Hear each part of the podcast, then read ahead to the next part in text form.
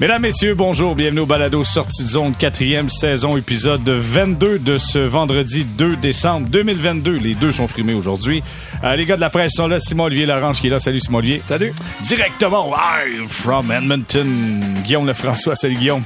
Salut JR. Et euh, du 98.5 FM, Jérémy Filosa qui est avec nous en studio. Salut Philo. Salut. Bon, messieurs, hey, si vous me le permettez, dans un premier temps, on va souhaiter une bonne journée de congé à Guillaume Lefrançois, qui est du côté d'Edmonton en vue du match face aux Oilers, où présentement il fait à peu près moins 26. Guillaume, que tu es chanceux d'être là. Écoute, c'est, euh, j'étais pas prêt à ça. C'était comme ça aussi à Calgary en arrivant. Puis euh, à Calgary, en plus, on n'avait pas encore franchi le seuil psychologique du mois de décembre. Euh, je dois avouer que j'étais peut-être pas prêt pour ça. Mais euh, regarde, on, on, fait avec et puis euh, je pense que je vais peut-être plus faire de l'hôtel qu'autre chose aujourd'hui. Mais regarde, on est là. Prenons quelques instants pour en parler des Oilers. Tu dis, moi, je n'étais pas prêt à température, mais est-ce que les Oilers sont prêts à accueillir le Canadien pour ce deuxième match de cette séquence dans l'ouest du continent?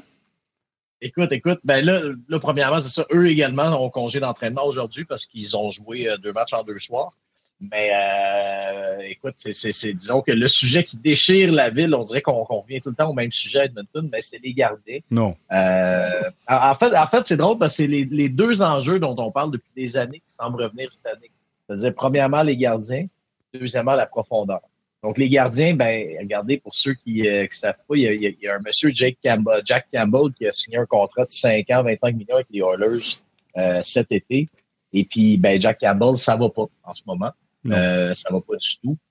Il est parmi les pires gardiens, euh, parmi les pires gardiens de la Ligue nationale, moyenne de 4-12, efficacité de 8,72. Euh, on s'entend que quatre autres années de tout ça à 5 millions par année, ça, ça, ça, ça, ne marche pas vraiment. C'est Stuart Skinner là, qui euh, sauve les meubles pour le moment, mais euh, il, y a, franchement de l'inquiétude chez les, chez les Oilers par rapport à ça. C'est quand même étonnant parce que Jack Campbell a fait quand même du travail honnête là, avec, euh, avec les Maple Leafs euh, ces dernières années. Je veux dire, c'était, c'était pas euh, sans, sans dire que c'était un gardien d'élite de la Ligue nationale. C'est quand même un gars qui, qui, qui avait un 900, 916 d'efficacité depuis deux ans. Donc, tu sais, c'était quand même un pari intéressant. Tu sais. Donc, ça, c'est, c'est, ça. On en, on en revient à ce point-là. Puis la profondeur, en fait, je voulais en dire un petit mot parce que c'est drôle. Euh, vous savez, ça fait des années qu'on dit tout le temps, bon, les Oilers, euh, c'est l'éternelle recherche de profondeur à l'attaque derrière McDavid, euh, Dreisaitl, Judd Hopkins. Ben, je regarde cette année, il y a 30 attaquants dans la Ligue nationale qui jouent 20 minutes par match, puis il y a trois des 30 attaquants qui sont à Edmonton. Donc, on en revient encore à cette dynamique-là de, de, de, de, de beaucoup, beaucoup, beaucoup compter sur les, sur les, les gros noms en même temps, on les comprend. Là. Je pense que nous aussi, on jouerait, euh, on ferait jouer McDavid puis Dry euh, le plus possible, mais c'est quand même intéressant de voir le, le retour de cette on fait toujours des choix judicieux du côté des Oilers d'Edmonton, surtout euh, devant le filet, avec euh, entre autres, on... écoute, il y a des noms qui me viennent en tête là, Smith, Koskinen et là Campbell. Écoute, toujours des choix, tu sais, bien pensés, bien réfléchis pour assurer la pérennité et le succès de la franchise, hein, Simon Ouais, jamais on, on, se trompe, on se trompe jamais là-bas. Vraiment, on, frappe pour 100 quand on veut un gardien ordinaire, euh, c'est correct, on le trouve. cependant, à la défense de ces gardiens ordinaires là, ben on leur les aide pas beaucoup ces gardiens de but là puis même avant la saison on je pense qu'on en avait jasé ici ou en tout cas c'était dans euh, nos, prédictions de saison. Ben c'est bien beau Jack Campbell mais la défense ils l'ont pas amélioré et cette saison la défense des Hurlers ben est pas bonne. Les Hurlers donnent beaucoup de beaucoup de buts attendus donnent beaucoup de chances de marquer donnent beaucoup de tirs. Fait que jusqu'à un certain point oui Campbell est pas bon. Ça c'est correct il a pas une bonne saison mais il est pas aidé non plus cette saison. Connor McDavid est, si ça vous intéresse, 39e marqueur de la Ligue à 5 contre 5. Et quand il est sur la glace, à 5 contre 5, les Hurlers ont donné autant de buts qu'ils en ont marqué. Oh. Donc, c'est dire que quand même quand McDavid est là, alors que c'était une menace offensive évidente, ben ça rentre de l'autre côté. Puis c'est pas c'est pas seulement de la faute à McDavid, mais c'est la faute de tous les joueurs sur la glace. Fait en tout cas, c'est, moi je trouve que c'est un genre de problème qui est peut-être encore plus compliqué à régler que juste le gardien de but parce que si Skinner est hot, ben tu fais garder Skinner puis éventuellement Campbell va revenir parce que de toute façon t'es prêt avec. Mais euh, si l'équipe au complet c'est systémique puis ça fonctionne pas, euh, ça c'est difficile à remettre sur les. C'est sûr que quand un club pense à l'attaque euh, de façon constante et que McDavid est toujours sur la glace, c'est sûr qu'on doit tricher en quelque part. Mais Philo, laisse-moi dire une chose aussi, on n'a pas ce problème-là avec le Canadien de Montréal. On l'a le gardien de but numéro un, c'est Jake Allen. non, c'est ça, non? Ben écoute c'est sûr que cette semaine, euh, je veux pas dire que ça nous a surpris en entendant euh, Martin Saint-Louis dire ça, parce que je pense qu'il voulait avoir un certain respect pour son vétéran gardien. Euh, c'est quand même un gardien aussi que, qui a un salaire plus important que le second. Donc, il a choisi son homme, c'est correct. Euh, puis en plus, il a été conséquent hein, parce que cette semaine, il lui a donné deux départs. hier soir, on va on va s'entendre que il y a pas grand monde qui s'attendait à ce que ce soit lui devant le filet. Il a mhm. surpris bien des gens. Euh, ça fait écarquiller bien des yeux. Mais Jake Allen a connu un excellent match euh, hier. Il faut le mentionner. Mais euh, là, je sais qu'il y, a tout le débat sur là, il y a des bébés à la maison. Quand il est à domicile, il dort pas. Là, il s'en va sur la route. Il a eu une bonne nuit de sommeil, donc ça lui permet de de connaître un bon match. Mais euh, il a eu la main heureuse hier, Martin Saint-Louis, parce que si Allen hier se fait planter, là, tu sais, je pense qu'il y en a plusieurs qui se commencent à se gratter la tête puis ils se disent, Martin, euh, son évaluation des gardiens, pas sûr, là. Tu sais, comprends-tu? Ah, il, a, euh, il, a, voulu faire confiance à son vétéran, puis le vétéran, il a bien rendu dans le match d'hier. Faut peut-être juste mentionner qu'il a bloqué 45 tirs dans cette victoire de 2 à 1 du Canadien face aux Flames de Calgary. Mais mine de rien, euh, c'est quand même 23 tirs bloqués par tout joueur confondu chez le Canadien de Montréal. Fait que ça, ça fait à peu près 68 lancés dirigés sur le filet de Jake Allen. Disons que le Canadien était opportuniste, mais que les Flames ont juste pas marqué dans ce match-là, Smallville. Ben, en fait, excusez-moi, euh, je regardais le match hier soir et j'avais l'impression de revoir le match Canadien-Sharks, mais dans les rôles inversés. C'est-à-dire que les Sharks de mardi étaient le Canadien de jeudi soir dans la mesure où les Flames étaient une bien meilleure équipe que le Canadien. Je crois que le Canadien était une meilleure équipe que les Sharks l'autre soir. Euh, les Flames attaquaient de partout ce que le Canadien faisait contre les Sharks et le Canadien, justement, comme tu dis, bloquait des lancers, a rien donné en avantage numérique. Fait que c'est comme on, a vraiment joué un bon match sur la route en, en essayant de congestionner le devant du filet le plus possible. La rondelle a quand même passé beaucoup dans la mesure où Allen a eu à faire 45 arrêts mais c'est ça, c'est, on, on se compte pas de mentir. les Flames, même s'ils n'ont pas la saison qu'ils veulent, ont, une formation meilleure aux trois positions que le Canadien. ça devrait marcher à un moment donné. Ben oui, je m'attends que ça fonctionne. Là, parce que là, on n'arrive pas à marquer, mais ça devrait marcher. Guillaume, écoute, si on parle de ceux qui ont bloqué des lancers, hier, David Savard en a sept à lui seul. Il était partout, en fait, partout étendu sur la patinoire en train de bloquer des lancers. Euh, Caden aussi, bloquer des passes. Exactement. des avantages numériques, lui puis Joel Edmondson, c'est euh, euh, c'est fascinant à voir la, la, la, la technique, la technique Al Gill. Exact. La technique Al Gill de la pieuvre, c'est sûr, c'est drôle. On en parlait hier pendant le match. On se disait, c'est sûr qu'à un moment donné, ça va coûter un but. C'est-à-dire qu'une de ces rondelles-là va être déviée par accident dans, dans le fait de Jake Allen, mais ça reste que euh, ça, ça, la quantité de passes dangereuses qui peuvent intercepter comme ça, c'est quand même euh, euh c'est quand même fou à voir. Là, Donc, euh, chez Simon Olivier a fait un article cette semaine sur le désavantage numérique du Canadien qui, euh, qui fonctionne bien pour une fois. Et puis, ben, c'est ça, ça fait partie de ces choses-là.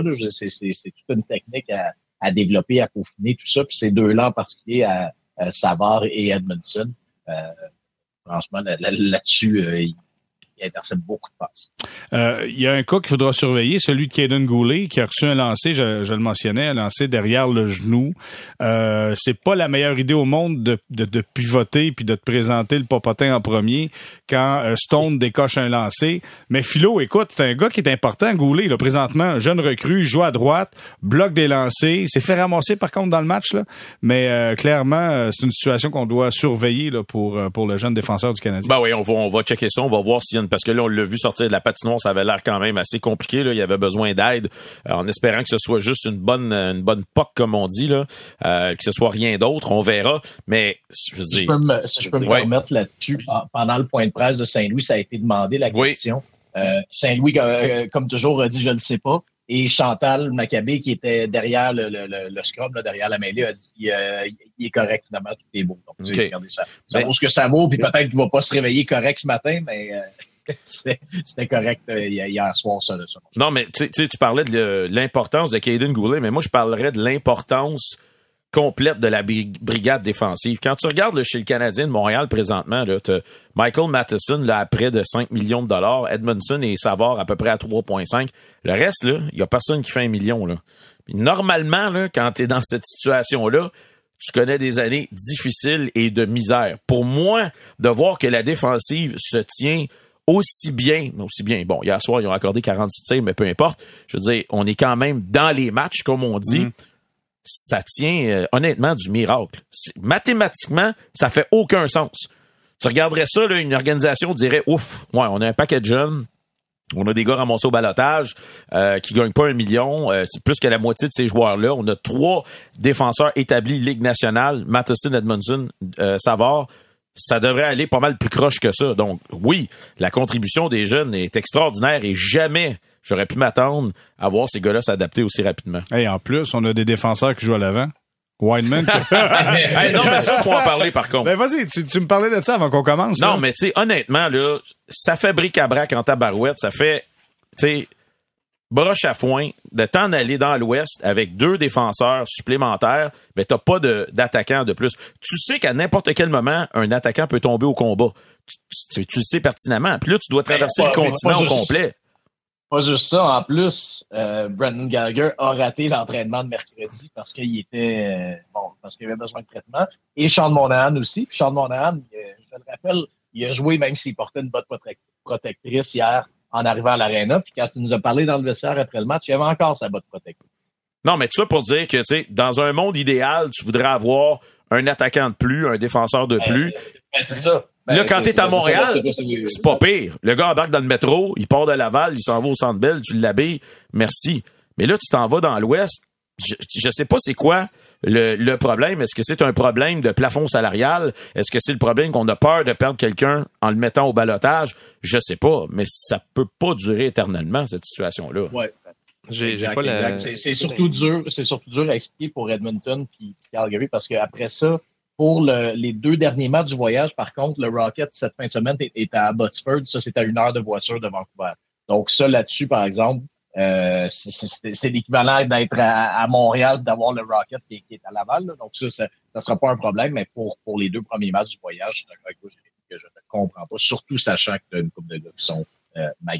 Je- juste pour faire écho à ce que Philo a dit, je pense pas que ce soit une question de plafond salarial parce que le Canadien a tellement de, de masse sur la, ligne- la liste des blessés à long terme avec Price et Byron que je pense pas que ce soit un enjeu. Euh, moi, ce que je vois, puis c'est très cynique. En fait, ce mais- que je voulais dire, c'est le problème de convention collective. Ouais, c'est ça. Mais euh, bref, je pense. Ben c'est ça, ça, ça, je comprends ce que tu veux dire, mais je me demande si c'est pas le signal ou un indice que le Canadien, tu sais là, on, beaucoup de gens s'emballent avec là, ça va bien tout ça, mais je me demande si c'est pas un peu un indice du plan de la direction, de dire qu'on dérogera pas du plan original, qui est pas de faire gagner cette équipe-là à outrance cette saison. Je pense qu'on prend les victoires comme un peu du, bonus, mais euh, moi, le signal que je reçois, c'est ben on fera jouer Wineman à l'attaque, puis c'est pas si grave si on échappe ce match-là. J'ai, effectivement, de la bonne gestion, ça aurait été de, de un attaquant de plus. Sais, Mike Hoffman, il aurait pu le mettre sur la liste des blessés la veille. Il était pas obligé de le faire hier. Ce qu'ils ont, ont dû faire pour ajouter un attaquant dans la formation pour avoir le, le maximum de 23. Tu sais, moi, je vois vraiment ça comme ça qu'on gère, puis on se dit, ben, au pire, c'est le on l'échappe, on en fera jouer vite. Puis oui, effectivement, on va intégrer probablement Pitlick à la formation. Et, euh, et voilà, et c'est tout. Ben, tu donnes pas un coup de main à tes joueurs en faisant ça. Premièrement, là, c'est parce que tu t'en vas, un- tu sais, t'es sur la route pour quatre matchs de suite. T'as euh, un, un deux en deux mardi et mercredi, Vancouver, Seattle. Tu je pense que tu dois planifier tes choses. Tu sais, Je- je le Pitlick, pense aussi, je pense Pitlick, aussi. tu l'amènes avant, puis on n'en Ben, parle plus. là. Complètement, c'est ça mon point, c'est que moi je pense que ça aurait été la, la, la- la logique, excusez-moi, mais que peut-être qu'on voyait pas ça comme une priorité. En tout cas, c'est très, euh, c'est très mystérieux, peut-être. Puis là, c'est la totale hypothèse. Peut-être aussi que les diagnostics ont été mal faits. Peut-être que Gallagher était plus, en, plus mal en point qu'il le disait. Puis que ça n'a pas été euh, flagué de la bonne manière. Puis là, effectivement, on se retrouvait le jour même du match que, tu sais, pour que Gallagher puisse pas jouer, on s'entend-tu, il faut qu'il soit magané. Là. Ouais. Fait que, tu sais, peut-être qu'il y a eu confusion de ce côté-là. Il y a plusieurs scénarios, mais j'ai trouvé ça quand même assez particulier de se faire prendre comme ça les culottes baissées. À comme tu dis, un voyage de quatre jours, euh, de quatre matchs, un voyage d'un match, bon, ben, une bad luck, ça arrive. Un voyage de quatre, tu te prépares différemment. Tu sais, quand tu fais ta valise pour que- pour euh, deux semaines, tu fais pas une valise pareille que pour deux jours. Clairement. Voilà, j'aime, j'aime ton mais- thinking. C'est vrai, c'est pas pareil. Je me demande la réaction, par contre, des joueurs dans l'équipe. Tu sais, des, des gars là, de la Ligue nationale qui se disent, tu sais, honnêtement, ça fait gestion un peu bout de chandelle. Là. Tu sais, je veux dire, si c'est pour euh, espérer sauver un billet d'avion euh, pour un gars, pour... euh, Non, mais je pense pas que ça soit ça. Mais j'ai l'impression qu'on s'est peut-être fait prendre un peu par l'ampleur de la blessure. On l'imaginait moins grave et finalement, c'est un problème qu'on a fait. Oh, on peut peut-être pas nécessairement contrôler tout ça. Maintenant, écoute, euh, je vais y aller avec Guillaume. Euh, T'as parlé de Sean Monahan, qui est, c'est un retour pour lui. Lui qui a connu un- tout un début de carrière avec les Flames de Calgary, a été blessé plus souvent qu'à son tour dans les dernières années. Là, était de retour à Calgary, euh, semblait nerveux. Euh, le coach des Flames a dit c'est un joueur d'équipe pas possible. On le voit arriver avec la, la botte de protection au pied. Euh, connaît un excellent match, sincèrement, là, avec euh, Slavkovski et Josh Anderson. C'était, selon moi, le meilleur trio de l'équipe. Tu sais, on regarde Sean Monahan et je, je pense que c'est toi, Guillaume, ou Simon Olivier qui disait faudra peut-être commencer à songer. Euh, c'est, Guillaume qui Oui. disait. Ok, parfait. Merci, euh, Simon Olivier, qui est honnête et qui est honnête. Il dit non, non, c'est Guillaume, c'est Guillaume. parce que je suis pas d'accord, je veux que ce soit lui. Pas vrai. Pas vrai. Mais, mais Guillaume, t'as, t'as besoin d'un guerrier de main pour entourer ton jeune noyau? Ben, un guerrier, oui, mais aussi, tu as besoin d'un centre euh, à moyen terme, je te dirais. Dans le sens que, ben écoute, si, si tu as vraiment confiance que Kirby peut, euh, peut, peut réellement devenir un centre rapidement, ben OK, correct. À ce moment-là, tu peux dire que tu peux t'en passer. Mais tu sais, si ça, tu sais, si tu Dak et que c'est, pas plus convaincant, puis que tu te rends compte finalement, il est peut-être plus un allié, ben, tu as un trou au centre à moyen terme. Je dis à moyen terme parce que bon, euh, le Canadien a, a renfloué la banque de centre au dernier repêchage avec euh, Philippe Mechard et euh, Owen Beck, qui sont euh, probablement les deux meilleurs espoirs de l'équipe au centre. Mais tu sais, ça reste que c'est deux espoirs, que c'est des gars de 18 ans. Euh, donc, euh, je dis bon, oui, ils ont été bons au camp cette année, là, mais euh, bon, c'est pas encore des centres numéro 2 dans la Ligue nationale. on, va, on va se le dire. Donc, euh, c'est ça, dis, Sean Monahan a le profil parfait pour couvrir euh, ça, la, période de temps et, laisser le temps à Messer et, euh, et, à, et à Owen de, de se développer. Euh, donc, ça, c'est une chose. Cela dit, c'est sûr qu'il y a certains facteurs qu'il faut connaître avant de, de, de prendre une décision sur Monahan. Premièrement, est-ce que lui, il a l'intention, il aurait l'intention de s'entendre de, de nouveau avec le Canadien et, et s'établir ici? Donc, première chose. Deuxièmement, euh, son état de santé, ça, c'est des choses que vous et moi, on qu'on qu'on saura jamais, mais tu sais, quel est son, son réel état de santé? Quelles sont les, les chances que ses problèmes de hanche reviennent? Dans quelle mesure est-ce que c'est 100% guéri? Ça, c'est une autre information à savoir. Et enfin, bien sûr, est-ce que Sean Monahan, lui, espère avoir un contrat de 6 ou 7 ans ou euh, s'il est plutôt prêt à miser sur lui-même sur un, un contrat plus à moyen terme de, de disons, 3 ans? Euh, ça, c'est un autre facteur. C'est sûr qu'à 6 ou 7 ans, euh, sachant l'historique médical, j'hésiterais un peu plus, mais tu sais, s'il y a moyen, quitte à, quitte à monter un petit peu le montant par année, mais tu sais, s'il est prêt à s'engager pour, euh, on va dire un 3 ans, euh, à ce moment-là, ça peut devenir, moi, je pense, une option euh, très intéressante pour le Canadien Et- euh, pour, euh, pour se donner du temps. Et ça serait dans les eaux de combien par année, selon toi? Mettons un trois ans, combien par année, selon toi, Guillaume? c'est vraiment très dur à évaluer là-dessus. Tu sais, je pense qu'il va falloir voir dans quelle mesure que ce- son, son rythme de production actuel est, est soutenable. Euh, tu sais, dans, dans quelle mesure il va le soutenir sur une année complète. Mais c'est sûr que dans, dans son dans son, son, son rythme actuel, là, il vogue sur une saison d'environ quoi, une soixantaine de points Hmm. avec 16, 16 points en 23 matchs, ça, c'est une soixantaine de points. C'est sûr que un centre d'expérience, bon gabarit, euh, une soixantaine de points qui donne, tu sais, qui peut jouer dans les trois situations de jeu. Euh, tu sais, moi, je pense que ça, ça, ça commence par 6, le chiffre. Euh, donc, euh, tu sais, c'est, c'est, ça. C'est, c'est, c'est, c'est pas donné. OK. mais OK, attends, mais je vais faire le tour des DG qui sont en studio aussi. Ouais. DG Jérémy Filosa, est-ce qu'on Bon, fait le deal? J'ai bien des choses à dire là-dessus. Ben, vas-y, on Euh, t'écoute, on t'écoute, Philo, écoute, vas-y. c'est- C'est sûr que euh, c'est la condition physique qui va primer euh, pour Monahan. Parce que si on dit ça, c'est derrière lui, puis il est capable de redevenir un gars qui est capable de ramasser une soixantaine de points par année, capable de jouer au centre avec le gabarit qu'il a, c'est sûr que n'importe quelle équipe veut avoir ce type de gars-là dans son alignement. Là, il a 28 ans. Quel genre de contrat il va vouloir? Moi, je pense que c'est garanti que lui il se dit, moi, c'est mon moment pour faire sauter la banque présentement. Il va dépasser son nombre de points pour l'année précédente et l'année d'avant aussi. Ça, c'est clairement, euh, c'est écrit dans le ciel. il était blessé quand même. C'est- vrai. Il y a eu un bout qui c'était difficile pour lui. 65 matchs l'année passée, 50 matchs la saison précédente. Mais moi, je vais amener un autre point. Qui reste ou qui parte, là. OK? Tu sais, quand on se dit, là, que dans, dans, dans le monde du sport, les transactions, c'est un peu comme jouer à la bourse, là. Sean Monahan, là, il arrive ici pour zéro. À rien, à rien. On a donné des considérations futures qui, dans le futur, de- ne se matérialisent jamais, ou à peu près. Et un choix conditionnel de première ronde dont je rentrerai pas dans les détails parce que c'est une bible au complet. Je sais pas si vous en souvenez, là, mais c'est C'est incompréhensible. quoi, c'est 2024, je pense, c'est ça? Ouais, Ou- mais c'est parce 25. que c'est ça. C'est parce qu'il y a, y a comme huit paragraphes. 25 et tiret dash 25. Donc, oublions ça. Mais mettons que Monahan ne reste pas. Puis que le Canadien obtient euh, un choix de deuxième tour parce qu'il connaît une bonne saison puis il y a une équipe qui veut l'avoir et tout ça. Non, mais je veux dire, c'est de l'or en bord. C'est jackpot, là. Tu, mets une pièce dans machine, là, puis tu gagnes 500 pièces. C'est ça, là. Parce que tu as payé zéro pour ce gars-là, et potentiellement, tu vas aller chercher un choix peut-être de deuxième ronde qui peut devenir un joueur de hockey pour plusieurs années encore, de qualité et tout ça. C'est un coup de circuit qui ont frappé. OK. DG Filosa nous dit ça. Maintenant, DG Laurent, je dis quoi? Euh, ben, je suis d'accord que, en fait, c'est un win-win pour l'histoire de, l'histoire de Monahan parce que, comme dit Philo, qui gagne, qui, reste ou qui parte, ben, le Canadien est gagnant. Il a déjà le choix de premier tour. Fait que même s'il rapportait absolument rien, ben, ils l'ont. Par ailleurs, je, rejoins Guillaume quand il disait que le, montant à, à, débourser pour un joueur de son, de son style qui peut produire peut-être 50-60 points. Effectivement, ça commence par 6. Euh, est-ce que le Canadien peut se le permettre? Ben moi, je pense que oui, dans la mesure où euh, l'année prochaine, on efface plusieurs salaires des livres. Euh, Drouin, je pense que c'est clair, tout le monde ne, revient mm. pas. Dadonov ne revient pas. Paul Byron.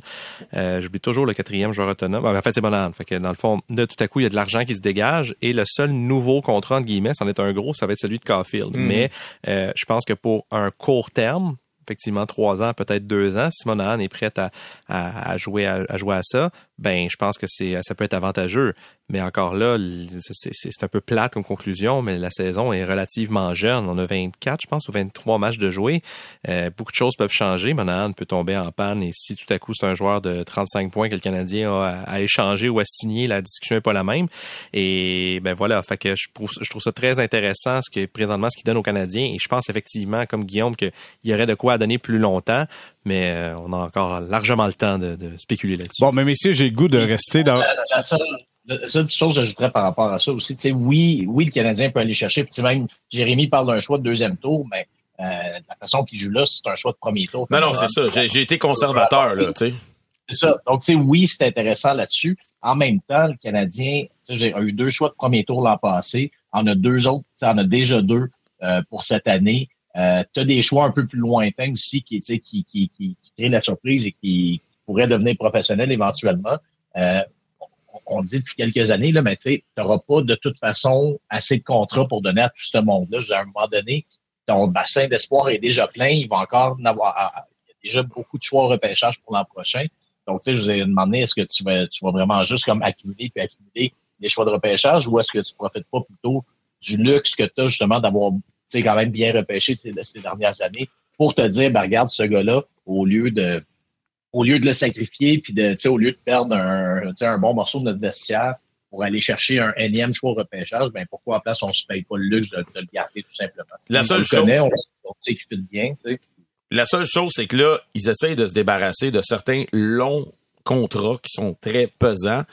Là, si tu le signes puis tu signes Cole Caulfield, là, tu vas te retrouver avec cinq attaquants signés sur du long terme, quatre ans et plus, pour 5 millions et plus, si jamais c'est du long terme, là, avec, avec Monahan. Fait que là, c'est, tu te débarrasses de certains contrats, puis là, si jamais Monahan, euh, il y a des problèmes d'âge d'ici un an ou deux, puis là, tout d'un coup, c'est plus le même joueur, euh, là, tu, tu vas être poigné avec un contrat. Là. Morale de l'histoire. Tout fait, ça vient avec un risque. Il n'y a, aucun doute. Donc, morale de l'histoire, c'est attendons encore euh, un petit peu plus longtemps durant la saison. On verra le rythme de croisière de Sean Monahan. Messieurs, j'ai goût de vous euh, laisser dans les chiffres, étant donné que tout le monde a sorti sa calculatrice, euh, parce qu'il y a un certain Cole Caulfield hier qui a marqué son 13e filet. C'est un but en avantage numérique. Fait du bien, ça. Fait longtemps qu'on n'a pas vu ça. mine de rien, à son centième match, Cole Caulfield, 40 buts, 30 passes. Ça va quand même pas si pire. Puis on parlait de contrat, justement. Ben, on va poursuivre la conversation au retour. Restez là.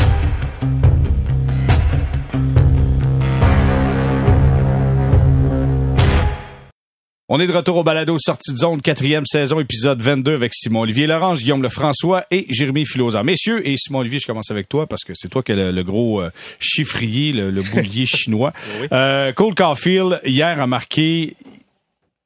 Je peux-tu vous dire vraiment ce que je pense? OK. Hier, j'écoutais le match, là, puis quand je l'ai regardé marquer son but, j'ai fait « Ah, le petit maudit » il trouve toujours le moyen de marquer un but. Quel, écoute, ça se peut pas décocher comme ça. Une passe transversale de Nick Suzuki marque un but important, c'était le but de la victoire, mais euh, trouve le moyen de marquer son 13e. 100 matchs maintenant avec le Canadien, 40 buts, 30 passes. Et là, je lisais euh, tous les marqueurs dans l'histoire du Canadien. On avait les statistiques, tous les marqueurs dans l'histoire du Canadien euh, à 100 matchs, combien il y avait de buts? Maurice Richard, c'est 80, Béliveau, c'est 48, Geoffrion, c'est 42, Carfield, c'est 40. Quand même pas banal. C'était 80. 80. ça, c'est pas banal non plus. 80 filets. 80 filets. Euh, C'est correct, c'est correct. on arrive dans une situation où Caulfield termine son contrat d'entrée dans la Ligue nationale de hockey. Euh, vous faites quoi si vous êtes Pat Brisson, l'agent de Cole Caulfield? Euh, t'attends, t'attends, t'attends, t'attends, t'attends, question d'en signer davantage. Est-ce que tu y vas pour le 8 ans? Est-ce que tu y vas sur un contrat à, moyen terme, question d'en faire encore plus un petit peu plus tard? Comment tu vois la situation, Simon Olivier? Ben, je pense que si on se met à la place de Pat Brisson, c'est évidemment le plus d'années au plus d'argent possible. Je sais pas si c'est ce que le Canadien va vouloir faire. Moi, je comprends pas que la, la formule d'Austin Matthews n'avait pas fait des petits plus que ça. Cinq ans à une somme très élevée. Et que je me, je me dis que ce serait quelque chose qui serait à l'avantage des joueurs, mais c'est au désavantage si jamais, par exemple, ils se blessent ou une baisse de production, qu'effectivement, le nouveau contrat arrive plus vite. Mais je pense que dans un cas comme Caulfield, c'est sûr que ce sera pas un contrat de deux ans ou trois ans, qui est le, le fameux contrat pont, là, celui qui avait eu, euh, il y avait eu Lekonen. En tout cas, on, on en a vu plusieurs avec le Canadien au cours des années. Galchenyuk. puis Piquet Sauben avait eu ça également. Euh, tu sais, un espèce de contrat un peu au rabais pour deux saisons, le temps avant avant de signer le gros. Fait que Caulfield, c'est sûr que c'est immédiatement comme Suzuki à sa quatrième saison en Ligue nationale va arriver avec un très gros contrat. Euh, je pense que le Canadien aurait avantage à ce que ce soit le plus long possible.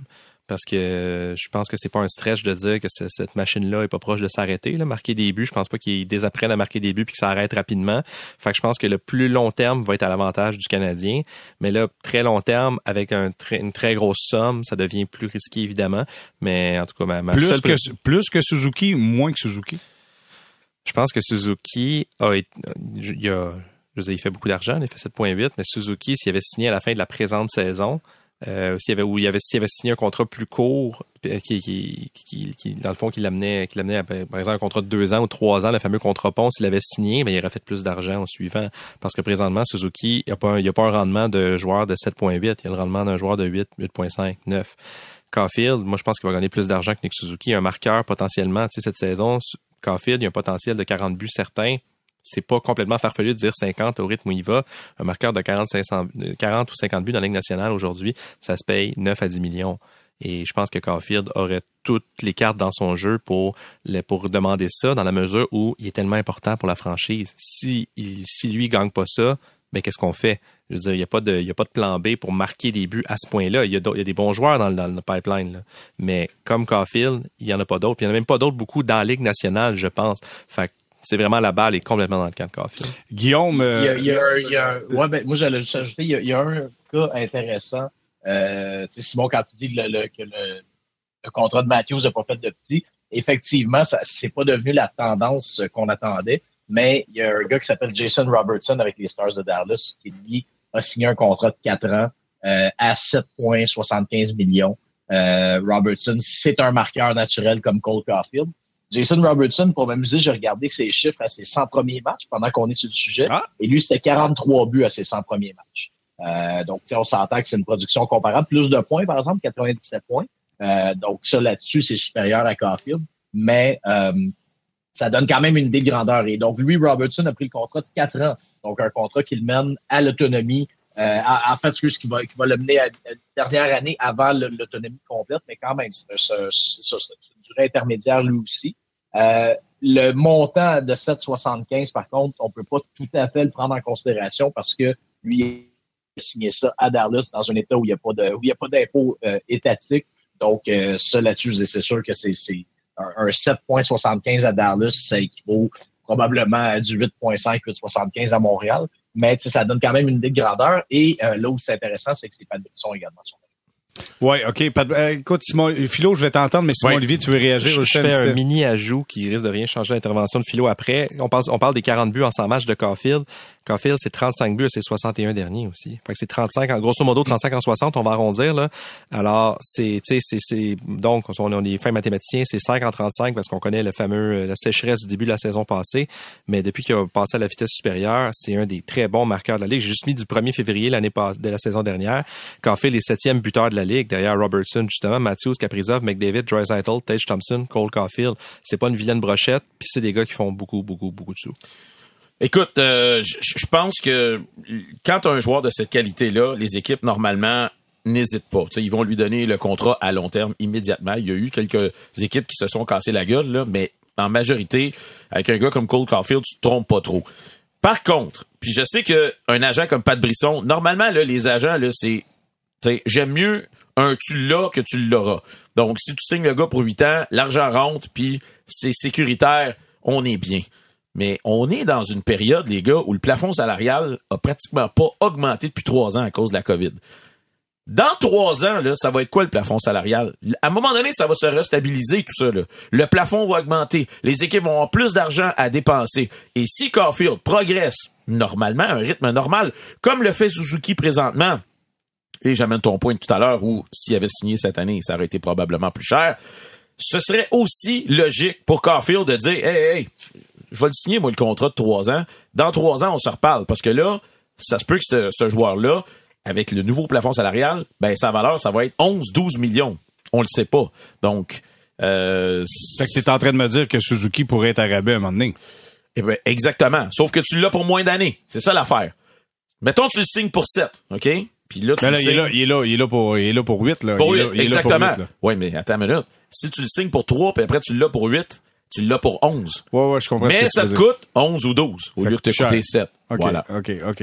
Moi, je vais vous dire une chose, c'est que euh, je pense que le Canadien n'a pas le choix de s'en aller là-dedans, mais si j'étais pas de Brisson, je serais très, très, très patient. Je laisserais encore les chiffres Ah rentrer. oui. Ah oui. Question d'accumuler encore plus des schlittling, schlittling, schlittling. parce que le jeu est organisé présentement euh, pour Cole Caulfield. Et Cole Caulfield trouve le moyen de marquer des buts importants. Fait que donc, euh, je pense sincèrement qu'on sera patient. On voudra pas signer immédiatement. Et je suis- je sais pas si on va vouloir aller euh, dans le long contrat immédiatement. Peut-être qu'on va vouloir y aller peut-être un petit peu à, à moyen terme, question d'aller en chercher davantage. Mais c'est ça. Tu peux-tu prendre une chance? Tu le fais-tu? Tu te dis, regarde, ça va être encore mieux. Il y aura plus d'argent disponible un peu plus tard, peut-être. Mais des fois, une valeur sûre, c'est toujours un, un petit peu plus important. moi, je m'attends à un contrat à long terme. OK. Hey, je vous laisse dans votre rôle de DG. Êtes-vous tanné de jouer le DG? Bon, non, j'ai rien d'autre à faire, moi. Toi, euh, Ça vient pas avec le salaire de DG, mais ça, ça, ça vient avec autant de plaisir. OK, parfait. Je vous laisse dans votre rôle de DG. Je vous laisse dans votre rôle de DG, puis on va se parler de Slavkovski. Tantôt, j'ai dit, selon moi, a joué son meilleur match de la saison avec euh, Sean Monahan et, et, euh, et Josh Anderson. Et là, euh, mon ami Philo me dit, hey, il faut parler de ça absolument. Il faut que t'amènes ça. Fait que là, je vais, OK, parfait, on va l'amener. Il y a des loustiques, il y a des loustiques, dont Jérémy, qui se questionnent à savoir, Slavkovski, est-ce qu'on l'envoie au championnat mondial junior? Sincèrement, je vois pas comment ce gars-là euh, peut euh, s'améliorer en allant jouer au championnat mondial junior. Ça, c'est mon point de vue. Philo, ton point de vue, c'est quoi? Ben écoute, moi je voulais juste soulever la question. Parce que pour moi, s'il va continuer de jouer sur le quatrième trio, c'est là que je me dis est-ce qu'on devrait y réfléchir? Parce que clairement, on a vu hier qu'avec une mini promotion, une belle promotion quand même, avec la blessure de Gallagher, se retrouve avec des joueurs de qualité supérieure et on voit les résultats immédiatement. Donc, tu sais, je sais pas à quel point ce gars-là peut. C'est sûr qu'il peut prendre de l'expérience. Chaque minute qu'il joue, c'est bon pour lui, c'est sûr. Mais il doit être entouré de joueurs de qualité. Et si t'es pas capable de lui donner ça présentement et que tu penses avoir d'autres joueurs qui sont capables de produire de la même façon et que ce championnat-là peut lui donner euh, une certaine confiance, je pense qu'il faut y penser. Ah ouais. OK, OK. Je- ton point de vue, Simon Olivier? Moi, si, euh, si on me pose la question, est-ce que vous le laissez aller, c'est un non catégorique. Si je suis le DG du Canadien, euh, en fait, je rejoins ce que tu disais en nous présentant la question, c'est que je comprends pas ce qu'il allait gagner. En fait, je trouve que Slavkovski aurait beaucoup plus à perdre qu'à gagner. Sais, on a souvent, quand, un bon joueur, ça va dans la Ligue américaine, je sais qu'on parle de junior, mais je vais donner l'exemple de la Ligue américaine, on s'imagine toujours qu'il va dominer outrageusement. Et c'est rare que ça arrive sur le champ parce qu'il y a une période d'adaptation. Slavkovski, je veux dire, il a joué au niveau junior, mais il était déjà dans une ligue professionnelle senior l'année passée en Finlande. Fait tu sais, on s'attendrait à ce que Slavkovski aille 15 points en 8 matchs. Si ça arrive, ben bravo, bravo euh, Slavkovski. Mais si ça arrive pas, c'est quoi l'effet de ça? Puis je reviens à ce que tu disais. Qu'est-ce qu'il y a à apprendre là-bas? Moi, je pense que si on l'envoyait à Laval, ça se défendrait. Pas- Je pense pas nécessairement qu'il faut l'envoyer à Laval, mais je pense qu'il y aurait un argumentaire qui se fait. Mais retourner jouer contre des joueurs juniors alors qu'il a joué aux Olympiques, qu'il a joué au championnat mondial senior, qu'il a joué contre des hommes l'année passée, qu'il joue à la Ligue nationale cette année. Stéphane White nous disait la semaine passée, ici dans le podcast, il disait euh, un match dans, dans la Ligue nationale, c'est le quatrième trio, c'est 20 matchs dans la Ligue américaine. C'est peut-être pas le ratio, là, mais ouais. ça ressemblait à ça. Euh, je me dis, fait que ça prend combien de matchs juniors pour l'équivalence? Moi, je me dis, même si le Canadien le faisait sauter deux, trois matchs, ce qui n'a pas l'air d'être euh, dans les plans, euh, je pense qu'il y a beaucoup plus à gagner présentement à rester dans les les rangs professionnels dans la Ligue nationale ou dans la Ligue américaine que d'aller faire quoi que ce soit au Mondial Junior. Apprendre la Ligue nationale de hockey, c'est une job. Honnêtement, de connaître, de connaître comment ça fonctionne, c'est un travail à temps plein. Et c'est ce que Slavkovski fait présentement. Moi, je pense que si tu l'envoies chez les juniors, c'est juste lui donner la possibilité de reprendre des mauvais plis, c'est-à-dire réagir moins rapidement, garder la rondelle plus longuement, euh, tu sais, euh, pas se lever la tête. Je pense que c'est juste ben, une mauvaise chose, Guillaume. Ben, c'est ça, exactement. exactement. physiquement, il va être plus dominant que tous les autres. Donc, non, il n'y aura pas à penser à se protéger. Euh, il va être beaucoup plus fort que tout le monde. tu sais, euh, je regarde ça, là, tu sais, la Slovaquie, euh, dans son groupe là, cette année, États-Unis, Finlande, Suisse et Lettonie. Qu'est-ce que Slavkowski va gagner dans ces deux matchs contre la Lettonie et la Suisse, qui ont peut-être, si ça va bien, un ou deux joueurs qui vont se rendre dans la Ligue nationale, tu sais, et encore, tu sais, qui sont pas au port de la Ligue nationale. Après ça, OK, États-Unis, Finlande, oui, tu, tu, tu, vas affronter de bons joueurs, il n'y a, aucun doute. Mais tu sais, je dire, pour, pour le nombre de matchs que tu vas jouer contre un niveau de compétition qui est, qui est pertinent pour là où il en est dans son développement, euh, je pense pas non plus que ça vaille la peine. Je veux dire, à ce compte-là, je veux dire, oui, oui, Stavkowski a un apprentissage à faire. Euh, je, je, je, continue à penser, même s'il vient de jouer un très bon match, je continue à penser qu'il n'y aurait rien à perdre, qu'il n'y aurait rien de mal à ce qu'il aille faire un petit tour à Laval pendant mm. la saison pour euh, quelques semaines, peu importe, à moyen terme. Ça euh, arrivera pas, Guillaume. Ça arrivera pas.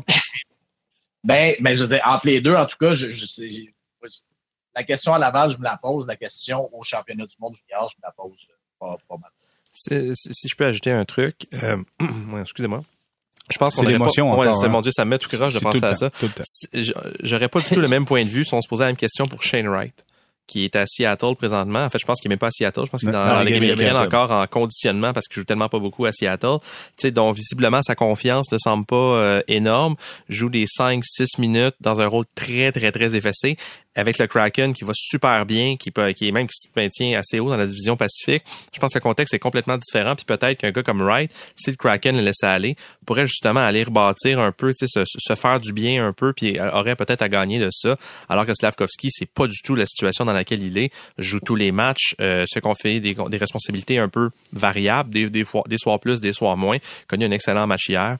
Vraiment, c'est ça. Je, je, je pense qu'on finit par s'entendre un peu que c'est pas là que le, sa croissance passe pas par là. Mais moi, je vais vous dire une chose sa croissance ne passe pas non plus par jouer avec euh, Pezzetta. Euh, je, je, je, ça, c'est.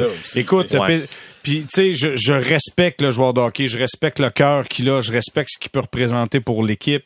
Mais sincèrement, hier, j'utilise un terme en anglais, il était ankle break sur une feinte de lancer de la pointe euh, avec un pivot rapide. Le gars, là, ça, ça fonctionne pas présentement. Là, je suis content, on était capable de l'enlever, euh, de l'enlever de ce trio-là, mais je ne vois pas où on s'en va si tu fais jouer euh, Juraj Slavkovski, premier choix total avec Michael Pezzetta. Moi, il y a un calcul que je comprends pas mm. quelque part. S'il y a quelqu'un qui a une explication, avez-vous une explication parce que moi, je, la comprends pas. Guillaume, as-tu quelque chose de scientifique, là? non, pas euh, absolument rien de scientifique. Euh, cela dit, regardez, euh, Stavkovski au moins a de l'avantage numérique entre ça. Donc, là-dessus, il, il, se reprend un petit peu. Mais euh, c'est vrai que c'est vraiment pas. OK. Attends, Simon Olivier a quelque chose de scientifique, lui. Vas-y. ben, c'est pas scientifique, mais euh, je pense que la, la, réponse à ta question tient plus de pourquoi Pezzetta est encore avec le Canadien. Et ça, c'est intéressant. Parce que Pezzetta, clairement, le Canadien ne veut pas le céder au Rocket parce qu'ils veulent pas, il aurait besoin de se soumettre au balotage. Et je pense que si le Canadien ne l'a pas encore soumis au balotage, c'est parce qu'ils ont des craintes légitimes de le perdre. Il y a un contrat de seulement un an, il coûte quasiment rien. Une équipe qui a besoin de remplir un chandail pourrait prendre Pezzetta. Et là, présentement, tout le monde tripe. OK, c'est le fun, le Canadien, on joue 500, Mais si le Canadien vide la maison à date limite des transactions, ben ça va en prendre des gens dans des chandails d'ici là. Et Pezzetta, le Canadien a avantage à le garder plus longtemps avec l'équipe, au moins jusqu'à la fin de la saison. Après ça, on ne sait pas ce qui va arriver avec le reste de sa carrière. Fait que je pense que l'anomalie sur le trio, c'est pas c'est pas Slavkovski, c'est Pezzetta, puis il y a une raison pour qu'on le garde là. Fait que pour l'instant, c'est comme disait Guillaume, Slavkovski qui joue avec Pezzetta, c'est pas très fructueux, mais il y a de l'avantage numérique. Je pense que c'est un, un moindre Et souvenez-vous, Martin Saint-Loup a dit Pezzetta et, et voué un plus grand rôle avec l'équipe. À un moment donné, il a amené ça dans un point de trade. c'est quoi ce plus grand rôle? Ben, quand il l'a dit sur le coup, j'ai un peu sourcillé. je me suis dit, bon, OK, euh, c'est correct, mais il, joue 7 minutes par match en attendant. Puis ben, un mois plus tard, il joue encore 7 minutes par match.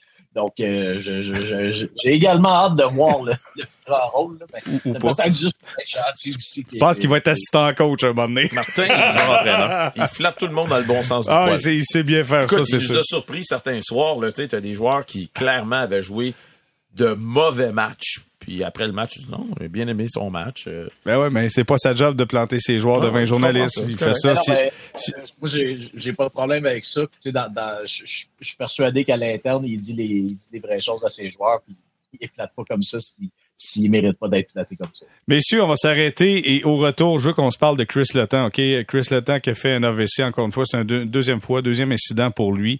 Et euh, je vous pose la question, puis tu sais, c'est tellement facile d'en jaser. Nous autres, on est assis ici à l'entour d'une table, puis c'est lui, c'est sa vie, il fait ce qu'il veut, c'est lui, il y a une équipe médicale du côté des Penguins de Pittsburgh qui regarde ça, mais moi, j'ai juste le goût qu'on échange sur est-ce que Chris Letang doit considérer à un moment donné arrêter? Quand tu as des événements comme ça de santé qui sont importants? Est-ce qu'il faut qu'il commence à songer à ça? On en parle au retour. Restez là.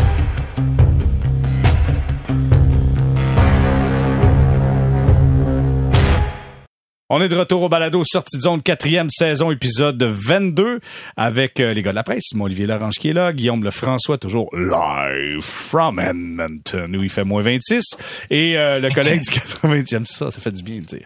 Le collègue du 98.5 FM, Jérémy Filosa qui est avec nous. Messieurs, je commence avec euh, Christopher Letton. On apprenait cette semaine qu'il a eu un deuxième épisode euh, d'AVC. Là, je veux le dire de la bonne façon, c'est pas ACV, c'est AVC. Bon, en tout cas, vous avez euh, ce qu'il a eu comme comme événement.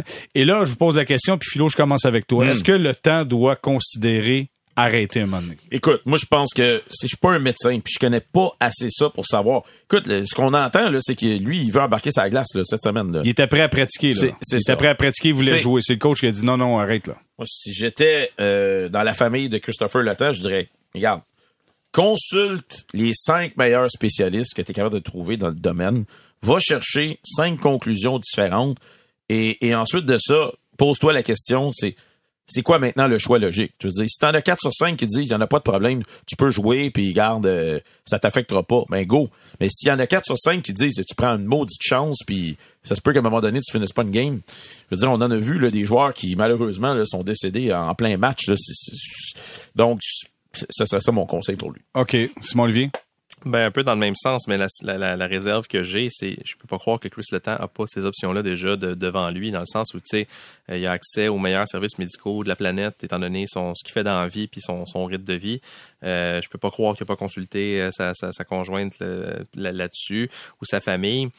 J'aime croire que s'il prend, tu sais, j'ai- j'aime croire que c'est pas, c'est pas un idiot, là, que s'il prend une Non, mais sans de être idiot, je que- pense qu'un joueur de hockey, des fois, euh, tu sais, on a vu des joueurs de hockey, Yann Perrière venir avec une fracture à, Ouais. à Ah ouais. l'os Mais tu sais, orbital. Les, euh, les carrières sont courtes, même si le temps joue depuis longtemps, euh, puis il est, à- il est plus proche de la fin que du début. Et tu il sais. vient de signer un Les- nouveau contrat, en plus. Exact. Les, les, les gars veulent jouer le, le plus possible.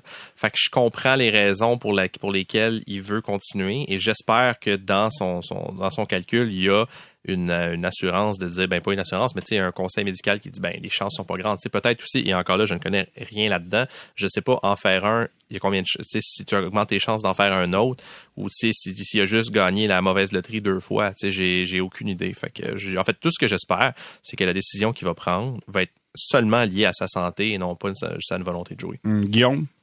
Ben, moi, ce que j'ajouterais à ça, c'est que euh, un ACV, euh, tout le monde peut en faire, là, je veux dire, et, et qu'il prenne sa retraite ou pas. Euh, je sais pas, je sais pas à quel point que ça l'exposerait moins au risque de, de, de justement de, de- d'en faire un, un autre en, en arrêtant de jouer au hockey. Donc c'est plus ça aussi. Et, et moi là-dessus, là, là-dessus, c'est la même chose. là. Je suis pas, je suis pas un expert non plus. Je sais pas dans quelle mesure qu'une carrière de hockeyeur est- est un, euh, est un risque additionnel de subir des, des, des ACV, mais c'est une chose des AVC, mais une chose que je sais, c'est que ça peut vraiment arriver littéralement à n'importe qui. Et Chris Le Temps peut très bien arrêter de jouer aujourd'hui puis en faire un autre dans un mois quand même chez lui. Donc, c'est ça, c'est l'autre chose. là, sais, dans, dans- dans quelle mesure est-ce que jouer au hockey est un facteur de risque supplémentaire?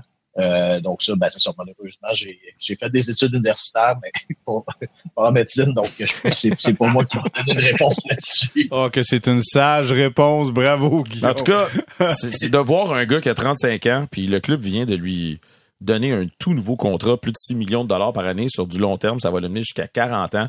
Ça prouve à quel point eux, ils ont confiance en lui. On voit plus ça là, dans la Ligue nationale. Tu sais, des contrats comme chez Weber là, qui arrivent à 40, 41, 42, on voyait ça à l'époque. Non, mais il y a quelque chose de spécial il avec avait les signé à pingouins. 28 ans. Il avait signé, c'est un contrat de 13 ans. Il avait signé à 27 ou Bon, je sais pas dans oui, ces c'est eaux-là, alors Ben que oui, le c'est temps le signe à l'ancienne 35 ans. convention collective, là. Plus le temps, je pense que c'est dans une très, très, c'est une grande rareté ce que le temps apporte d'être encore aussi performant à son âge, surtout pour un défenseur. Je sais qu'Alex Pratt, qui il en avait déjà parlé ici, a déjà écrit là-dessus sur le- à quel point des défenseurs qui font plus de 40 points passés, je pense 30 ans, c'est déjà rare. Lui il est à 35, il vient de connaître, je 35, crois, la meilleure, la meilleure saison de sa carrière, puis il a encore une bonne saison cette année. C'est c'est une force de nature. Mais il y a un petit quelque chose de spécial avec les pingouins aussi. Tu sais, c'est le temps, c'est Malkin, c'est Crosby, c'est la. Sainte Trinité qui Exact. est là. Tu sais, on veut. C'est un des trios qui est ensemble depuis plus longtemps dans tous les sports nord-américains confondus, si je me trompe pas. Fait que tu sais, il y a quelque chose de spécial aussi. C'est juste là mon point. À vouloir poursuivre une grande tradition, faut pas que ça soit au détriment de sa santé. Mais je suis 100%. assez, je suis assez d'accord avec vous. Je suis pas mal convaincu qu'on lui met les cartes sur la table et c'est à lui à prendre les décisions. J'espère juste qu'il prenne la meilleure décision possible pour pour sa santé. Philo, euh, tu sais comment euh, moi pis toi, on a du plaisir à chialer. On chiale surtout Ben oui. à l'occasion. On se croise dans le corridor. Ça on va se met quoi, là? Attends, on, on se croise dans le corridor, on se même pas bonjour, puis on chiale. Ah, t'as- c'est quoi ta affaire? On fait que ça. En début de saison, euh, au début des balados, notre sujet préféré de chiolage, c'était les livres de Toronto. Les livres Pas de juste au début, c'est pas. ah, écoute, oui, mais particulièrement en début de saison. Les Leafs de Toronto, ça va pas. Sheldon Keefe va perdre sa job. Pip, pop, pop, pop, ça arrête plus. Là, je pense que les Leafs, ça va un petit peu bien. C'est 15 victoires, 5 défaites, 5 défaites en bris d'égalité. Et euh, un grand total de 35 points. Puis il y a un gars qui s'appelle Mitch Marner, qui était pas un joueur qui avait de la difficulté à fournir une bonne performance. Et sur une séquence de 18 matchs de suite avec un point.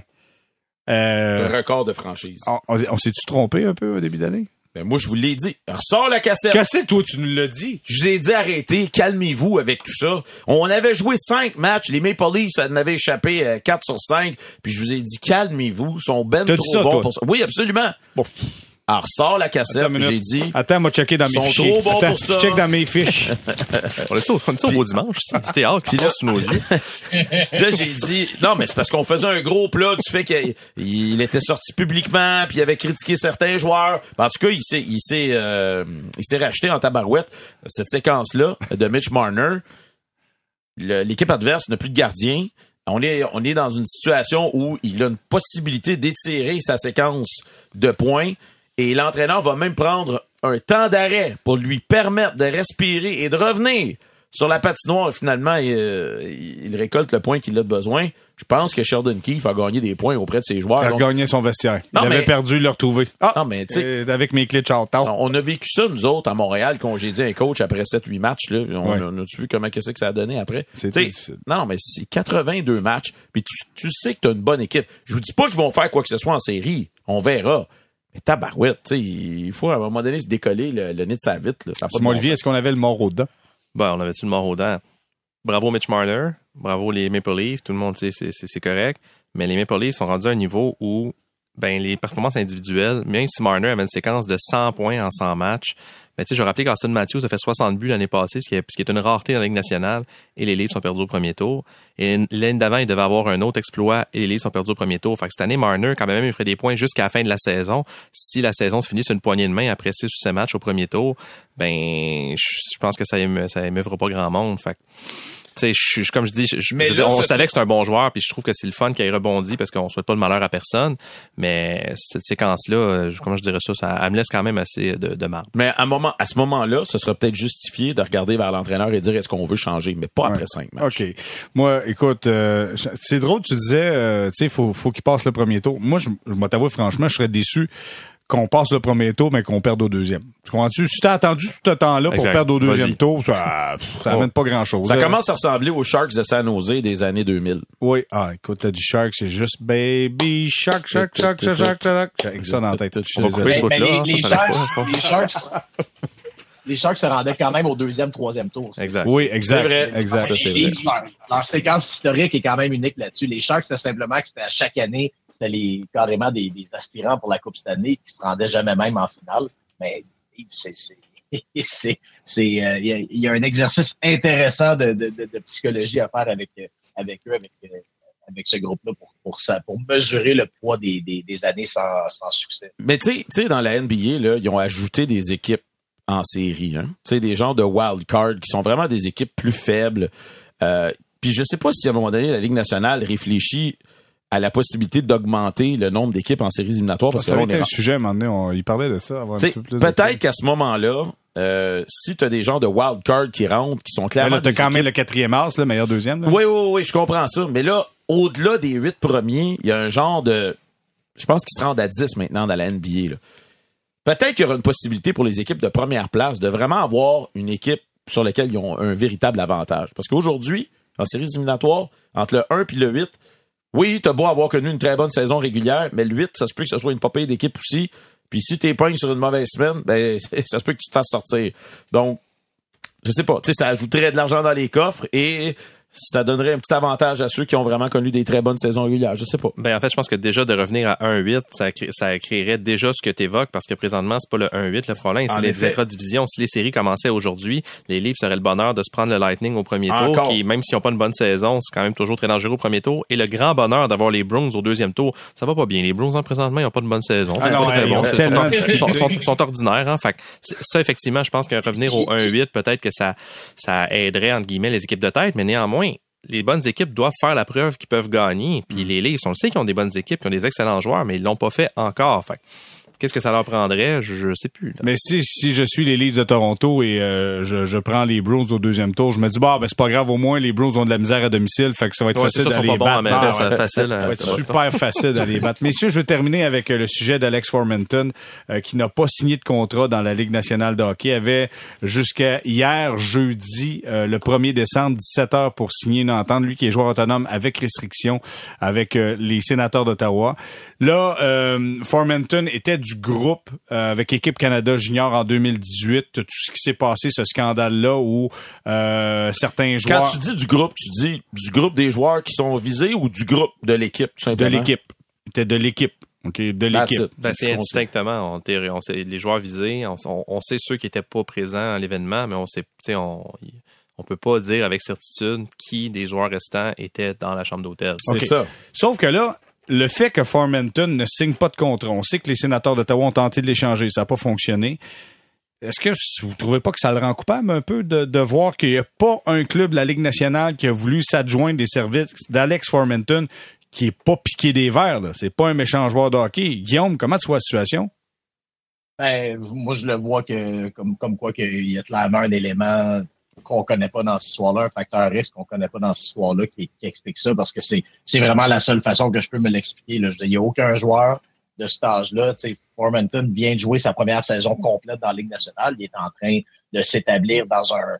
Sais, comme euh, quelqu'un m'avait déjà dit, c'est un gars qui pourrait être un Paul Byron éventuellement. Un genre de, de bon attaquant de troisième trio, euh, avec la vitesse, tout ça, qui, avec une certaine touche offensive. Il y a un profil intéressant dans Alex Formanton.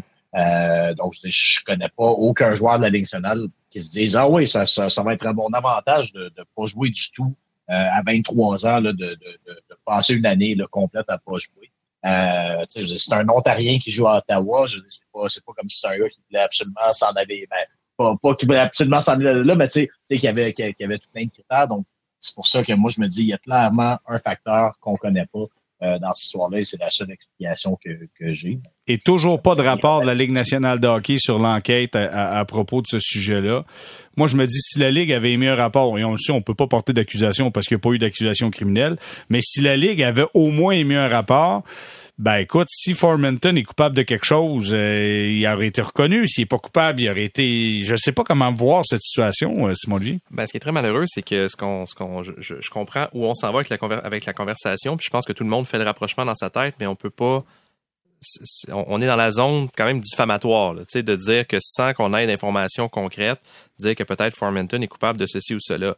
Comme Guillaume m'a dit, j'aime le, le- j'aime la formulation de Guillaume qui Moi, je dire il y a- regarde- il y, a je- un facteur qu'on sait pas. Je vais plutôt dire, il y a mauvaise presse présentement. ben, ça, pour, pour, pour bien parler, ça regarde pas bien. Je le dire, on va le dire comme ça, mais tu sais, de là, moi, je, je veux pas, je veux pas émettre d'hypothèse. Cependant, j'ai- j'aime comment Guillaume le dit, il y a quelque chose. Parce que si ça avait été financier, ça aurait sorti. Un moment donné, sais, si, s'il avait été trop gourmand, je te garantis qu'à Ottawa, Pierre Dorion, il y, a- un papier qui aurait traîné en quelque part, puis il y a quelqu'un, tu sais, Bruce Gar- Garrett, Garrett de, de. Ottawa Sun, qui sait tout ce qu'il y a à savoir, ses sénateurs, l'aurait su et euh, Formanton aurait passé au bas dans les médias. Fait que Qu'est-ce que c'est? Je ne sais pas. Est-ce que c'est l'histoire d'Hockey Canada? Peut-être, mais moi, sur une base personnelle, je, je suis pas à l'aise d'aller aussi loin que de Ah, faire définitivement. Mais je trouve ça dommage que la Ligue ait pas fait de, de tu sais, souvenez-vous, il y a pas longtemps, la Ligue disait, on est à, on, on- on achève On cette, achève, en- on achève l'enquête, tu sais, mais si, Ouais, si, mais, ben, il disait ça au camp d'entraînement. C'est ça, mais si t'arrives avec une- Le mois de septembre. si tu arrives avec une conclusion à l'enquête, eh ben ça permet à Formenton de jouer ou ça, ça permet à Formenton d'aller dans, une- dans une situation diverse. Mais là, j'ai l'impression qu'on a laissé un peu l'élimination naturelle. Ah, mais il n'y a pas de club qui te prend, puis tu vas t'éliminer tranquillement pas vite. Je trouve que c'est une drôle de situation du côté de la Ligue nationale de hockey. Ben, Moi, écoute, moi, là-dessus, Ouais, je suis aussi hâte de voir comment la- l'association des joueurs va réagir éventuellement, parce que, tu sais, comme vous dites, je veux dire, là, euh, oui, on sait tous, là, bon, OK, il était dans l'équipe de Hockey Canada de, de 2018, tout ça, je veux bien. En même temps, il n'y a, aucune sanction, il n'y a rien, ni Non. de la Ligue, ni du côté légal ou rien. Donc, je veux dire, à un moment donné, est-ce que le joueur peut jouer ou peut pas jouer? Et ça, c'est le genre de choses, justement, que l'association des joueurs devra, euh, dev- devra fouiller si, si le lien est bel et bien ça. Euh, ben, je veux dire, euh, c'est ça, comme, comme syndicat, c'est ta position, c'est- ton travail de dire, ben, regardez, euh, est-ce qu'il a fait quelque chose ou il a rien fait, puis prenez une décision, ben, je veux dire, euh, ça, faut, faut que ce dossier-là aille quelque part, parce qu'en ce moment, on est simplement dans Mais, mais ça reste la prérogative de l'équipe de lui offrir un contrat ou pas jusqu'à ce point-ci. Puis c'est- là que je connais pas s'il y a, je, je, je connais pas la mécanique de est-ce qu'on lui a, euh, est-ce qu'on lui avait déposé une offre qualificative ou pas du tout, parce qu'on lui en dépose pas, il devient joueur autonome sans restriction. Fait qu'il faut qu'il y ait eu une, une étape un peu administrative de fait. Mais après ça, tu sais, ça reste si l'équipe veut pas le, veut pas le signer, puis qu'il y a aucune équipe qui en veut. Par exemple, ben l'association des joueurs peut un peu dire ce qu'elle veut, mais si Far Formanton jusqu'à nouvel ordre, ses droits appartiennent aux sénateurs. Fait c'est c'est assez c'est c'est intéressant. C'est intéressant. Je sais pas si Oui, Philo euh, ça semblait C'est quelque chose de, de, de- tu veux rajouter Non, par-dessus? mais moi, je trouve que c'est très dangereux, la direction dans laquelle on s'en va. Puis c'est pas juste dans le monde du sport, là. C'est un peu partout, là. C'est, tu sais, c'est coupable par association ou par euh, intuition. euh, tu sais, honnêtement, je- je- à un moment donné, là, on va se retrouver dans une situation où un joueur va vouloir signer un contrat avec une équipe. Une équipe va vouloir signer ce joueur-là. La Ligue va se mettre les pattes là-dedans. Puis à un moment donné, il y en a un qui va dire Ben moi, je, je, je, vous, je vous poursuis. Parce que selon la charte des droits et libertés, moi j'ai le droit de gagner ma vie. Si quelqu'un euh, veut m'embaucher, puis moi je veux travailler pour lui, vous n'avez pas le droit de m'en empêcher de le faire. Puis je pense que c'est- là-dedans qu'on va éventuellement s'embarquer. Puis là, on s'embarque sur un terrain glissant. Si quelqu'un commet un crime, mais euh, a été re- reconnu coupable Mais, et ensuite de ça, C'est un terrain, un terrain glissant ça de, du jour 1 avec Hockey Canada, avec toutes les révélations qu'on a vues à Hockey Canada. Mais il y a- d'autres exemples tout aussi, ce là. qui se passe présentement. Tu sais, Il y a l'exemple de Logan Mayo, il y a l'exemple ensuite de ça du joueur des Coyotes qui, était- qui a essayé de signer avec les Browns et tout ça. C'est parce que là, on ouvre une... Moi, on- moi, moi, quand j'entends la Ligue nationale de hockey dire on va faire une enquête, je veux dire, elle n'a pas le pouvoir. Tu peux faire une enquête Bah ouais. administrative à Ouais, l'interne, mais t'as pas de pouvoir, pas de pouvoir, juridiques, t'as rien, puis il y a Ben. rien là-dessus de, de point de vue juridique. Fait que donc, à Non, y, partir il y a un pouvoir réglementaire, il y a un pouvoir quand même euh, de, Discrétionnaire. disciplinaire. C'est-à-dire que la Ligue a la prérogative de suspendre un joueur. Si, si elle, elle juge qu'il a commis des actes, j'ai- je me souviens, on a eu cette discussion-là déjà plus tôt dans la saison, c'était peut-être même cet été. Puis moi aussi, c'était mon impression que tant qu'il n'y a pas de, de- de- la cause criminelle est pas est pas finie, la ligue a pas de prise. Mais c'est j'avais tort. Puis j'ai écrit là-dessus récemment justement que les deux c'est des processus indépendants pour la simple et bonne ben pour une raison étant que le processus judiciaire ça peut prendre littéralement des années. Fait que la ligue se retrouve dans une situation à dire ben est-ce que je continue d'employer des criminels ou moi à la lumière de mon enquête euh, je détermine qu'un tel un tel est coupable puis je le suspends. Cependant, est-ce que la ligue a vraiment les leviers nécessaires ou les, les- les- la manière les, ressources nécessaires, excusez-moi, pour établir que tel joueur est coupable? Puis encore là, c'est pas les c'est pas les impératifs d'une cour de justice où ils n'ont pas à avoir hors de tout doute raisonnable dans mesure où tu sais après ça la, la personne n'est pas ça va pas en prison. Fait que la ligue elle a ce pouvoir là. Mais on s'entend que, tu sais, Formenton, c'est pas une immense vedette de la Ligue nationale, mais c'est quand même un bon joueur de sénateur. Fait qu'un gars comme Formenton qui peut te, qui peut te avoir des retombées marketing, ben, pour les, pour une équipe puis pour la Ligue, ben là, il y a une espèce, je sais pas si c'est un conflit d'intérêt, mais il y a clairement, la Ligue est dans une situation inconfortable. Fait que c'est infiniment complexe. Mon ce point, c'est que je trouve dommage que la Ligue n'ait pas émis de rapport et qu'on laisse comme un peu naturellement le problème Je suis assez- assez d'accord là, là. Ça, je trouve ça ordinaire de la Ouais. part d'une Ligue comme la Ligue nationale de hockey. Bon, eh, écoutez, les gars, on est vendredi, là. C'est les. Oh, c'est lourd. C'est lourd euh, Hey, mais je vous remercie, mes- mes- messieurs. C'est fort intéressant encore une fois. Gros merci à Simon-Olivier Laurent. C'est toujours un plaisir. Merci à toi. Alors, euh, Guillaume Lefrançois, Tuc, gants et euh, bottes euh, sont essentiels pour toi du côté d'Edmonton. Salut, Guillaume. Salut, Gérard. Et euh, le collègue Jérémy Filosa. Salut, Philo. Tu vas être... tu vas Je être- m'en vais en Floride à la place. Bon, ben voilà, Guillaume. euh, Philo s'en va en Floride. Je pars ce soir. Va t'envo- va t'envoyer des photos. Salut, merci beaucoup, messieurs. Et nous, euh, merci d'avoir été là pour euh, cet épisode 22 de la quatrième saison de Sortie de zone. Et on se reparle mercredi prochain.